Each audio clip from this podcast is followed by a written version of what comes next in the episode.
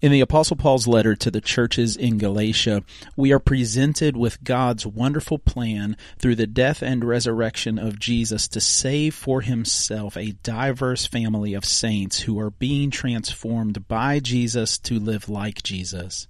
This is Galatians, God's very good idea, and we are Mercy Village Church, located in Barbersville, West Virginia, and you can learn more at w w w dot mercy village dot church. I do not run. I'm not a runner. I, I do run, but if I run, it's because something's after me or I'm chasing one of my children. God created Henry Ford for a reason, right? I mean, you know. But I know folks who, who do run. They're serious about it. Um, and they, the more serious you are about running, the more you understand that to run well, you have to run right. Like to really run well, you have to run right. And that's not just about the form of running, although that matters. Um, but it also has to do with the conditioning, the practicing, even the diet, the rhythms of sometimes running longer distances, sometimes shorter distances. This is the extent of my knowledge. I probably could go on if I knew more about running. I don't. But to run well, you have to run properly. So today, Paul, speaking to the churches, the saints in the churches of Galatia, he's encouraging them to run well. But to run well, they're going to have to run right. To run the right way. And he's actually going to show us today that the stakes in this life, they're just too high for us to run the race of life on our own strength and intuition. So run in the grace of Jesus. The stakes in this life, right? The cost is too great for us to assume that we can run in our own strength and intuition instead of leaning into the grace of Jesus for that ability to run, to run right, and to run well. Father, today what we know not, please teach us. What we are not, please make us. And what we have not, please give us. It's in the name of Jesus we pray. Amen. He starts chapter five this way. For freedom, I love this verse, Christ has set us free. Sounds redundant. But again, he spent four chapters already reminding people who knew they had been set free in Christ that they're actually free. I'm a knucklehead too. That's why I need verses like this. It's for freedom that Christ sets you free. Stand firm, therefore, and do not submit again to the yoke of slavery. This could have capped off chapter four. That was the theme last week. But he's actually transitioning us into the final section of his letter. That's why it shows up where it does. Actually, these twelve verses that we'll look at today are a transitional chunk of verses, kind of recapping some of the things that he has taught the uh, saints at Galatia, or some would say retaught the saints at the churches of Galatia, into uh, the final two chapters, which are going to be some practicalities about what it looks like for us to be transformed by the Spirit of Christ and to be transformed and led by the Holy Spirit. The, the letter to the churches in Galatia had three sections. It breaks down real neatly, chapters one and two, chapters two and three, or chapters three and four, and chapters five and six. Chapters one and two, we saw that there is one true gospel. He shared his experiences, and he shared theology. So he, he came at that truth that there's one true gospel in two ways. He, he preached to us theology. He wrote to the church's theology, but he also shared his experience. So experientially, theologically, presented, there's only one gospel. Chapters three and four, then, that one gospel saves a diverse family of people by grace through faith. So there was more doctrine, more theology, that salvation comes by grace through faith. But there was also this theme that went all through those two chapters in particular, that that grace and faith saves both Jews and Gentiles. That it saves people from every tribe and tongue and nation. That God's family is incredibly diverse, and it's not rooted in D N A, it's rooted in faith in Jesus. That's the section we finished up last week. Now we transition into the final section. That this one true gospel that is saving a diverse family of people is, trans- is transforming that diverse family of people into Christ's likeness by the Spirit of Christ and the Holy Spirit. He's going to take twelve verses to kind of make that transition. We're going to see him today. He's going to recap some of the themes that he's touched on, and he's going to set up what he's about to talk about. He's going to go, uh, it's a little bit transitional, it's a little bit introductory. And, and the first thing he does is he, he goes back and he looks at one of his major themes, and that is that salvation is not found in works. It just can't be, but he kind of puts a new twist on it or says it a new way. He says, look, I, Paul, say to you that if you accept circumcision, remember he's touched on three primary things here, uh, circumcision, dietary restrictions, and uh, celebrating sacred days. These are three things that the Judaizers, which is the name he's given to these Jewish, quote-unquote, Christians, who have come in and said it's not enough to live by faith alone and Jesus alone. You need works of the law as well. Those were the three things that they promoted. Circumcision primarily, but also dietary restrictions and celebrating sacred days. He says, if you accept circumcision, Christ will be of no advantage to you. I testify again.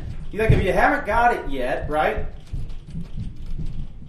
I testify again to every man who accepts circumcision that he is obligated to keep the whole law.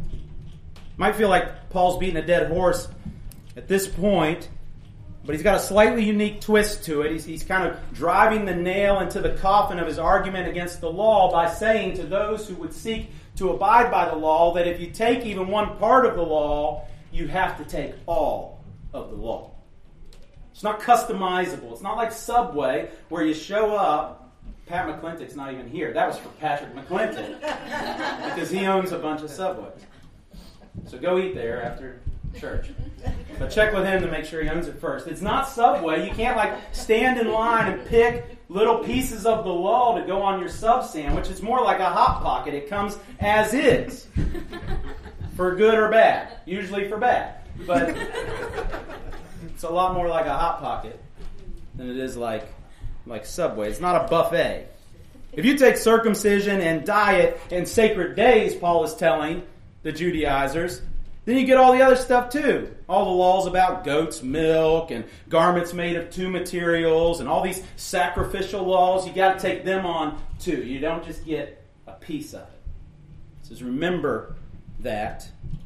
And more importantly, he's saying, if you're holding on to the law for salvation, don't forget, it was never intended to save you. Never. You twisted it, you twisted what God gave you into some way of gaining favor before God, but that's not why he gave it to you. He gave it to you to show how far you are away from the favor of God. How deeply you need faith in the Messiah to come, right? For the Jews that were born before the cross, for the, those of all nations born before the cross, and they looked back to what Jesus had done for all those born after the cross. That's what the law does. It, it reveals our sinfulness, how far we come up short. There's other things it does, important things. It does teach us about the holiness of God. It does give us things to emulate and, and act upon, but it's not to save. It's not to save. Never was, and it never will be. Right. So Paul reminds them of this. If you're holding on to the law, you got to take all of it. And when you grab onto all of it, remember, it's never going to save you anyway because it wasn't meant to. And Paul says, regardless, though, why would you? Because to the saints at Galatia, because the stakes are, are way too high for that. He says, you are severed from Christ, you who would be justified by the law. You have fallen away from grace. These two expressions, severed from Christ and fallen away from grace, have been interpreted several different ways throughout church history. I, say today that I believe that the Bible makes a very strong case that those who are truly in Christ cannot be separated from Christ. Romans uh, eight, twenty-eight through thirty. John ten, twenty-eight. You cannot be plucked out of the hand of Jesus who holds you and God who holds you. So your salvation is secure, those of you who are truly in Christ. But yet he brings up these terms, these expressions that apply to anyone who would be justified by the law, anyone who would in their own self say, I'm going to gain righteousness, I'm going to gain justification by A, B, and C that I can do in my own strength and power. That those would be people who are severed from Christ and, and fallen away from, from grace, severed from Christ. Those who are truly in Christ, by the way, are forever in Christ. But if people choose the law instead of Jesus, then you have... Uh, you are taking hold of something that cannot save you.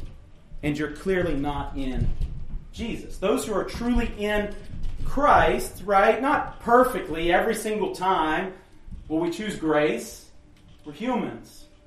There'll be times that we think we can accomplish things on our own. We forget the uh, the help of God in our lives. We don't uh, seek it or, or ask for it.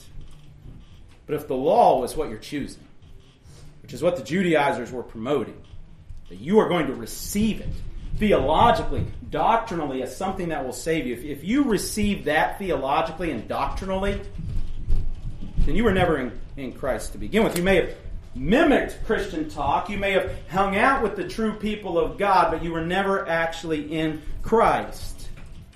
All of us, before faith in Jesus, were severed from Christ. So he says those who, who are still hanging on to the law were never in Christ to begin with. They're still in that place, severed from the law. Fallen away from grace. This expression is a little bit more uh, difficult. I'll, I'll give an illustration and then kind of unpack it. My kids love to play with Legos. They used to love them even more. I, on the other hand, do not enjoy stepping on Legos. So we would always ask the kids to clean up the Legos. So, that, I mean, again, I mean, the worst pain that you can have that doesn't put you in the hospital, I'm convinced, is to step on a Lego in the middle of the night. It's definitely up there.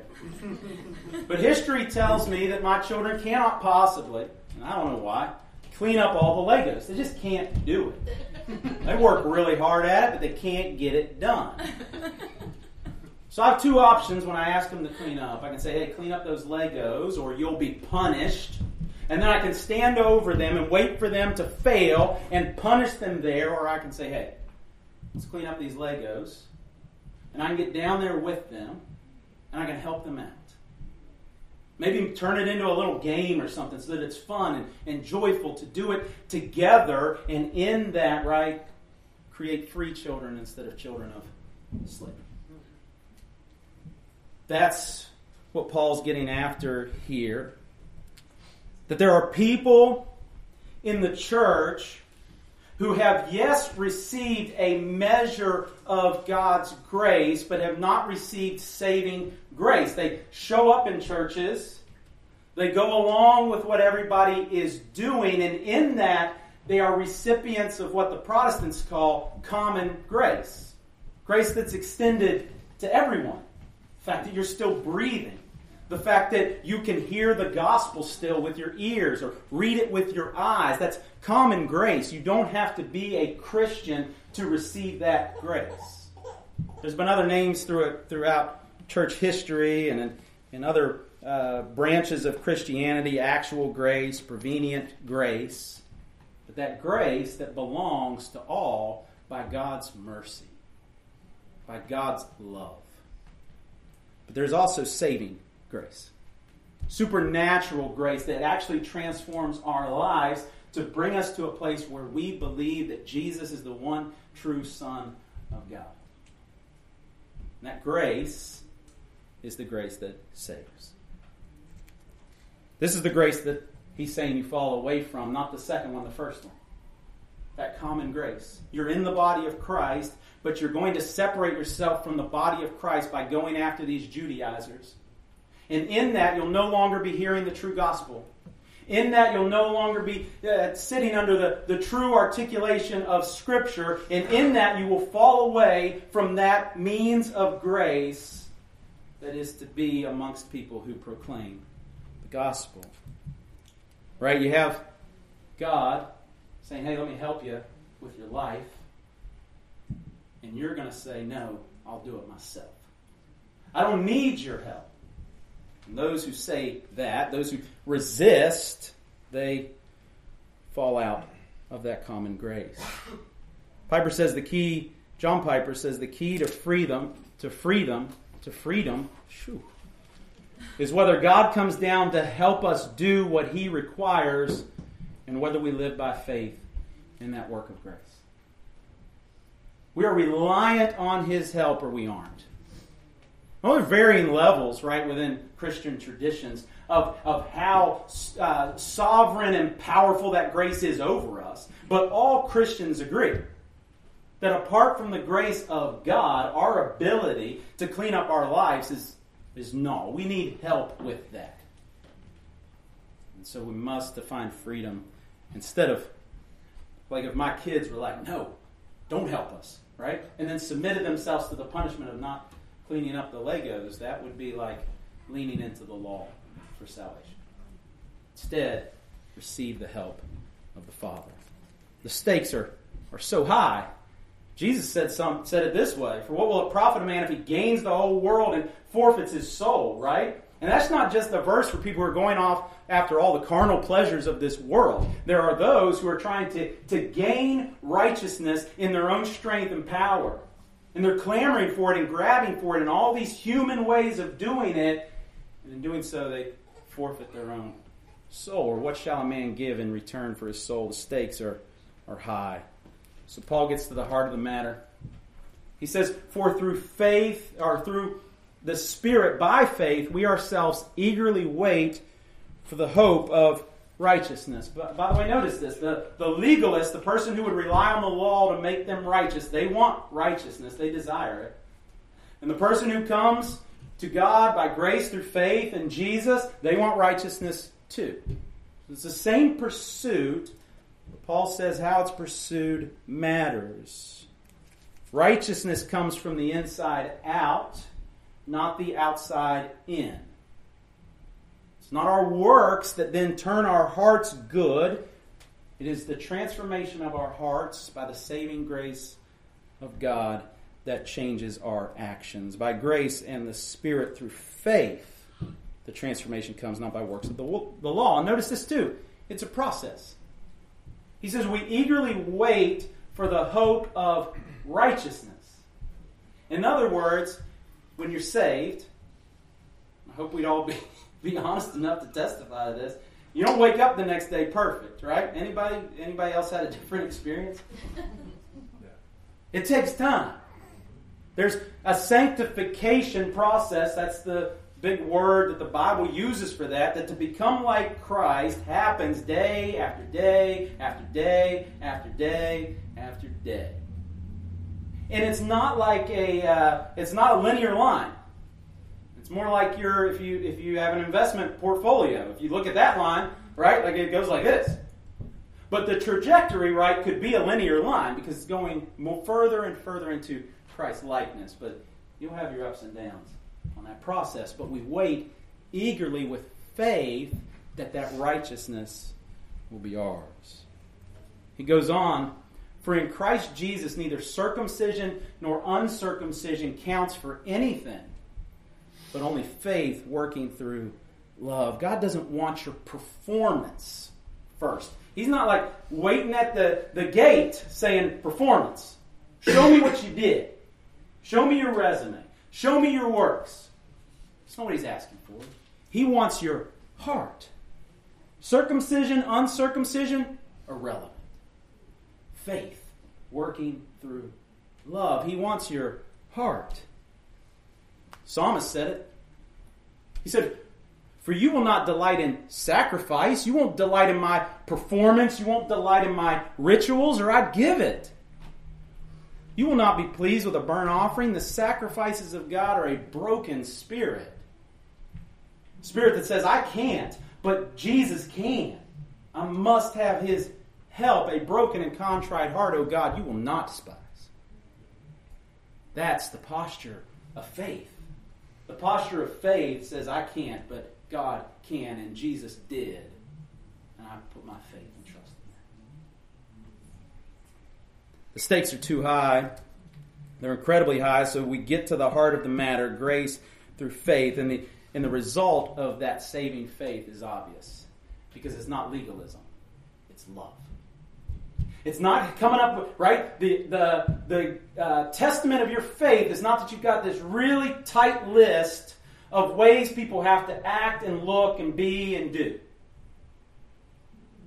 The sign of true faith is love. That you would pour out love and sacrifice and generosity for others. Faith brings love, not legalism. So the heart of the matter is faith working out through love. The saints at Galatian, at Galatia had lived this way before. If you remember in, in chapters three and four, Paul gave us some insight into some experiences he'd had there in his first missionary journey. How compassionate they were, how caring they were, how loving and sacrificial and generous they had been. That that faith had transformed their lives, and the evidence of that was love. It extended to them. Remember, he had, he said he, he was stuck there with them because of an ailment. And even though that was a burden to them, they stayed with him. They loved him. They served him. They welcomed him and received him. That was a sign that their faith was, was true faith. Was it worked its way out through love. But now uh, things are changing. He says, you were running well. I saw your running form when I was there. It looked right. I mean, I don't know what good running form looks like, so the illustration breaks down, but it looked right. When I saw your running, I'm like, that guy knows what he's doing. That's like Usain Bolt, right? Not Paul Boquel, right? If you were to see us run next to each other, that'd be a clue of who runs right and who doesn't run right. You'd probably identify a lot of differences in the running. And it wouldn't just be the results. Those would clearly be different, but the methods would be different. The means, the, the, the way of doing it would be starkly different in probably every single way. Except maybe we would go the same direction. That'd be about it. He says, and now when I look at you, right? When I looked at you before, I saw the correct running form, but now you've been hindered. Your running form betrays you. And here's what it betrays. That this persuasion that you're currently being baited with by these Judaizers, and some of you are compromising to believe, that persuasion is not from him who calls you. It's not from the coach, capital C, Jesus. It's not from God the Father, right? You've got a, a, a bad coach. You've got some coaches in there, right, who coach the C team, not the A team. They don't know how to coach you right. And they're not practicing right. And because you're not being coached right or practicing right, you're starting to run like people who don't know how to run. And here's why. Because a little leaven, even just a little bit, leavens the whole lump, right? Like, so if you do baking, and I, I guess it comes leaven maybe when we get, I don't know. But that changes the whole composition. You ever had unleavened bread, right? Some churches would do that for communion. It's, it's called a cracker. That's what it's called. It doesn't get all puffed up and soft and, you know, and but it doesn't take huge amounts of leaven to change the composition of bread dough. Just a little bit. If your coaches, right, the, the online influences, the books that you're reading are just going against the gospel even just a little bit. Oh, you've got, you, you have what it takes inside of you, right? You're worth it. You can do it, right? Like those little subtle things that we hear bombarded against us every single day. If we begin to receive any of those messages, it can leaven the whole lump. It can junk up the whole, whole thing. And if we practice poorly, we don't walk in faith. Instead, we start walking in reliance on self. I can fix this. I can change this. I can make a way.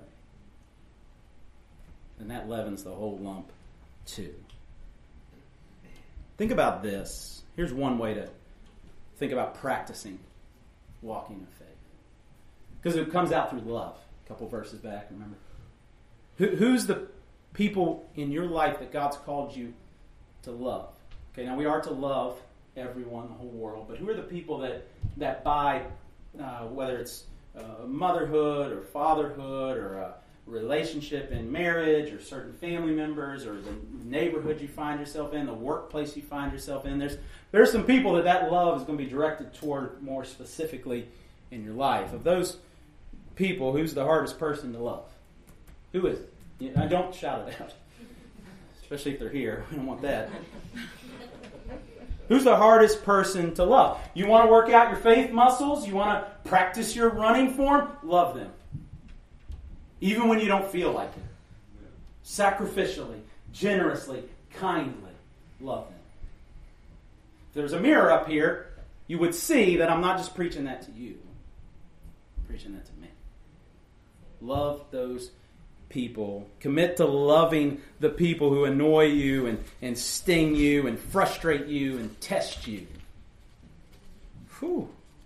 That'll get you know, right? Like a good workout, it burns a little bit. It'll be a good workout for your running by faith, by grace through faith.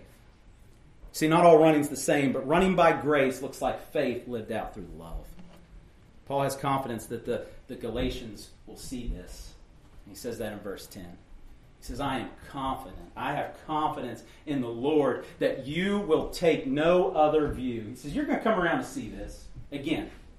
I know because I saw faith in you, lived out through love. This is just a hiccup on the, on the timeline of your lives. You had some bad teachers come in there. They taught you some false stuff. It sounded really slick and good. And you started to kind of lean into it. But I know when the true gospel is presented to you, you'll get back on board. He's confident about something else, though, too. He's confident that the one who is troubling you will bear the penalty, whoever he is. Two things he's confident in: renewal for the saints and justice for the oppressors. We need that confidence. We need confidence in both of those things, and only through the grace of God can we have it. Paul's confident that their hearts and minds will be renewed by the truth.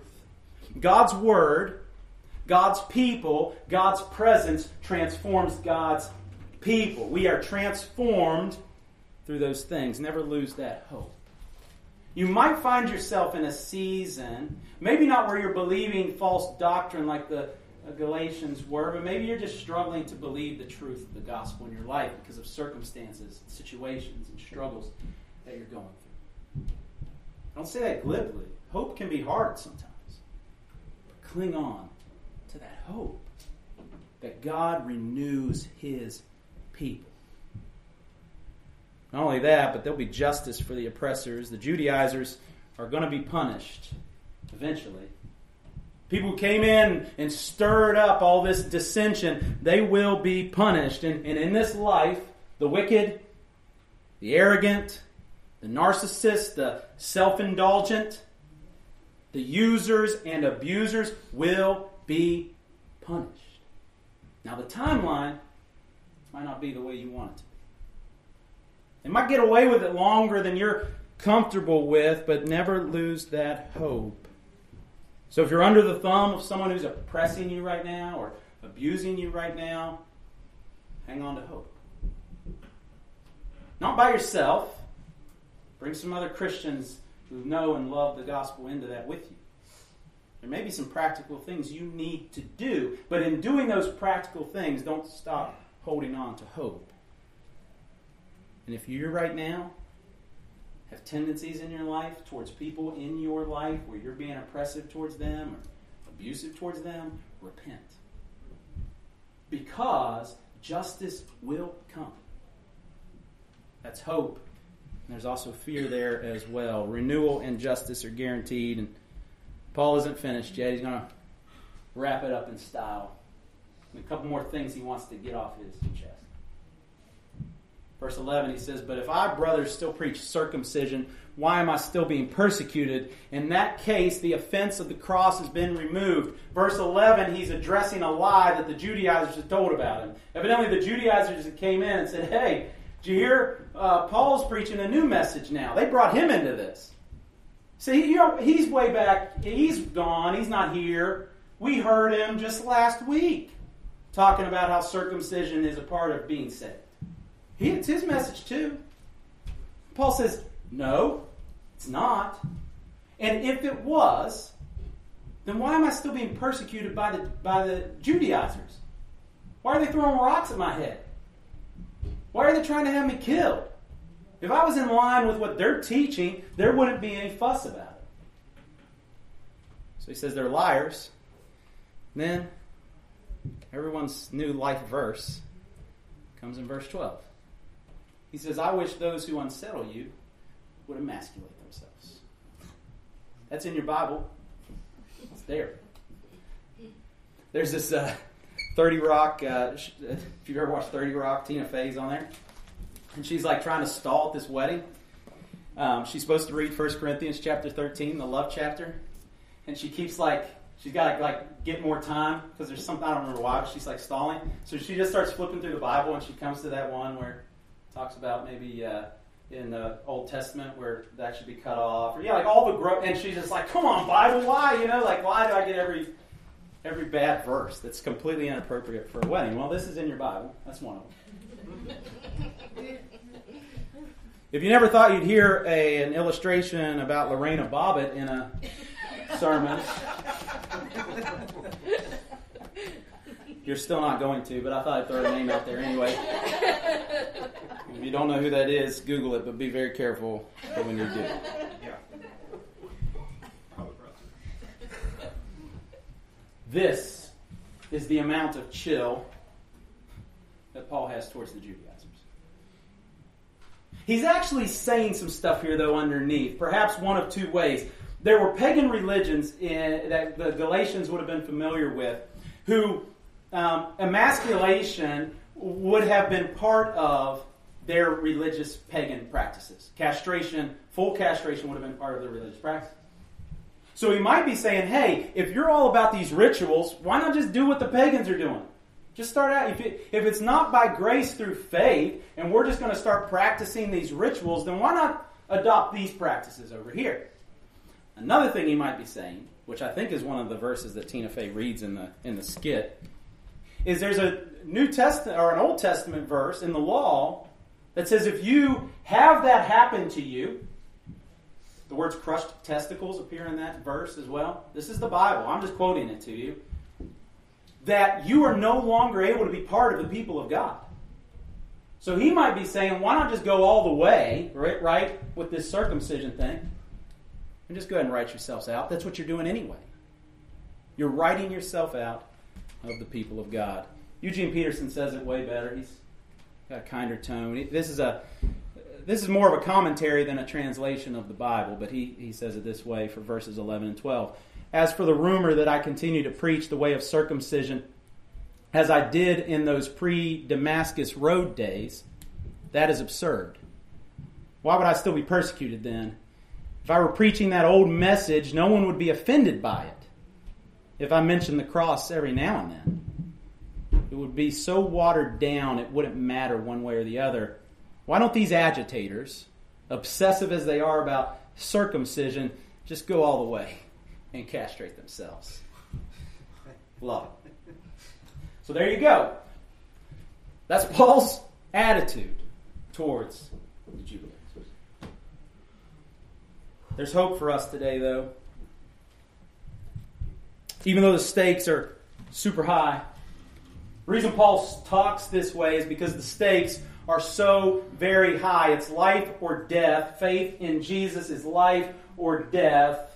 His hatred towards the message of the Judaizers is so strong because what they're threatening to steal away from the saints in Galatia is going to potentially cost them their lives eternally. Stakes may be high for you today too. I don't know. Acts four twelve says there is salvation in no one else, not yourself, not your own works, not your own abilities, not your own ritualistic religion. For there is no other name under heaven given among men by which we must be saved. Jesus is the only way to be saved. And if you're not a Christian today, quit striving. I say that with a broken heart towards you, uh, a, a caring heart towards you. Cease from striving and come to faith in Jesus. Believe on the Lord Jesus Christ and you will be saved. You'll be set free. Do that today. And child of God, just to sum it up. One, running is actually harder when we don't run right. If we, right, run correctly with the illustration, then what you do is you limit your exertion and you maximize the effect. When you run right, you're actually not working as hard as if I was trying to run next to you, right? Like, it might sound counterintuitive, but Usain Bolt is working a lot less hard than I am if we try to run one hundred yards. He's practiced well. He's leaned into to good coaching, and he's learned how to run right. And so the call to run well is a call to receive grace. Not a call to pull yourself up by your own bootstraps and, and figure out how to run well, but it's to lean into the grace that is ours in Christ. The work is finished. It's done. Jesus is saying, let me help you build the muscle of running in faith. Let me empower you to run by faith. Let me teach you the right techniques to run by faith. And so don't refuse the help of your Father in Jesus. Receive grace daily. Two, who you run to is who you'll run like. You will begin to run like the places you run to. If you keep running to social media or busyness or stuff for what only Jesus can give you, then you're going to start to run very poorly. Imagine if in my race that somehow got created against Usain Bolt, I decided to carry all my stuff with me too. I like scrolling through my Facebook feed, carrying all my burdens strapped on my back, right? All the things that worry me and, and make me afraid, all the sins that still so easily beset me, I just pack all that weight on. It's going to get even more ridiculously unfair. What you run to will begin to be what you run like. And lastly, if you're going to run in this life, which you will, life's hard. It just is, man. There's no free pass. Well, there's a few free passes in this life, but not very many. Most of it's hard. You're going to run. Paul's saying you can run with shackles on. You can run with a big old weighted backpack on your back. Or you can run in freedom. Run in freedom. Run with joy and satisfaction and hope. Run in the power of another, by the grace of another, through faith in another, Jesus. Jesus says, come to me, all you who labor and are heavy laden, and I will give you rest. Learn how to run yoked up with Jesus in the unforced rhythms of his grace, because Jesus' yoke is easy and his burden is light. And while you run with Jesus, you will find rest for your soul. So run to Jesus today. If you're running poorly and you're exhausted with it and you've worn yourself out, the object today, the, the message today isn't that you just try harder. The message is receive the grace of Jesus. Yeah, you're going to have to run. We all do. But run in freedom. Run in grace. Run in the rest that can be yours in Christ. The stakes are just too high for us to run the race of life in our own strength and intuition. So run in the grace of Jesus. Let's pray. Father, thank you so much that, that you have given to your children absolute freedom. And, and I'm a knucklehead. I just am. Many of us in this room still have moments where we are uh, knuckleheads. We forget about our, about our freedom. We don't live in it. Instead, we live as people who are shackled. We forget how to run in freedom, and we run to the wrong things. But man, your grace is sufficient. Your forgiveness is, is greater than all of our, our sins and shortcomings. And so may we receive that today. Not in a flippant way that just disregards all of the and doesn't desire change, but in a true way that desires to come to you, not only for forgiveness, but for transformation of our lives. So may we come to you that way and find rest and renewal by the grace of God. In the name of Jesus we pray. Amen. Thanks for listening. You can subscribe to this feed wherever you listen to podcasts. We exist to experience and embody redemption and renewal in Christ alone, and we'd love for you to experience what God is doing as Jesus builds Mercy Village Church. Connect with us online at w w w dot mercy village dot church.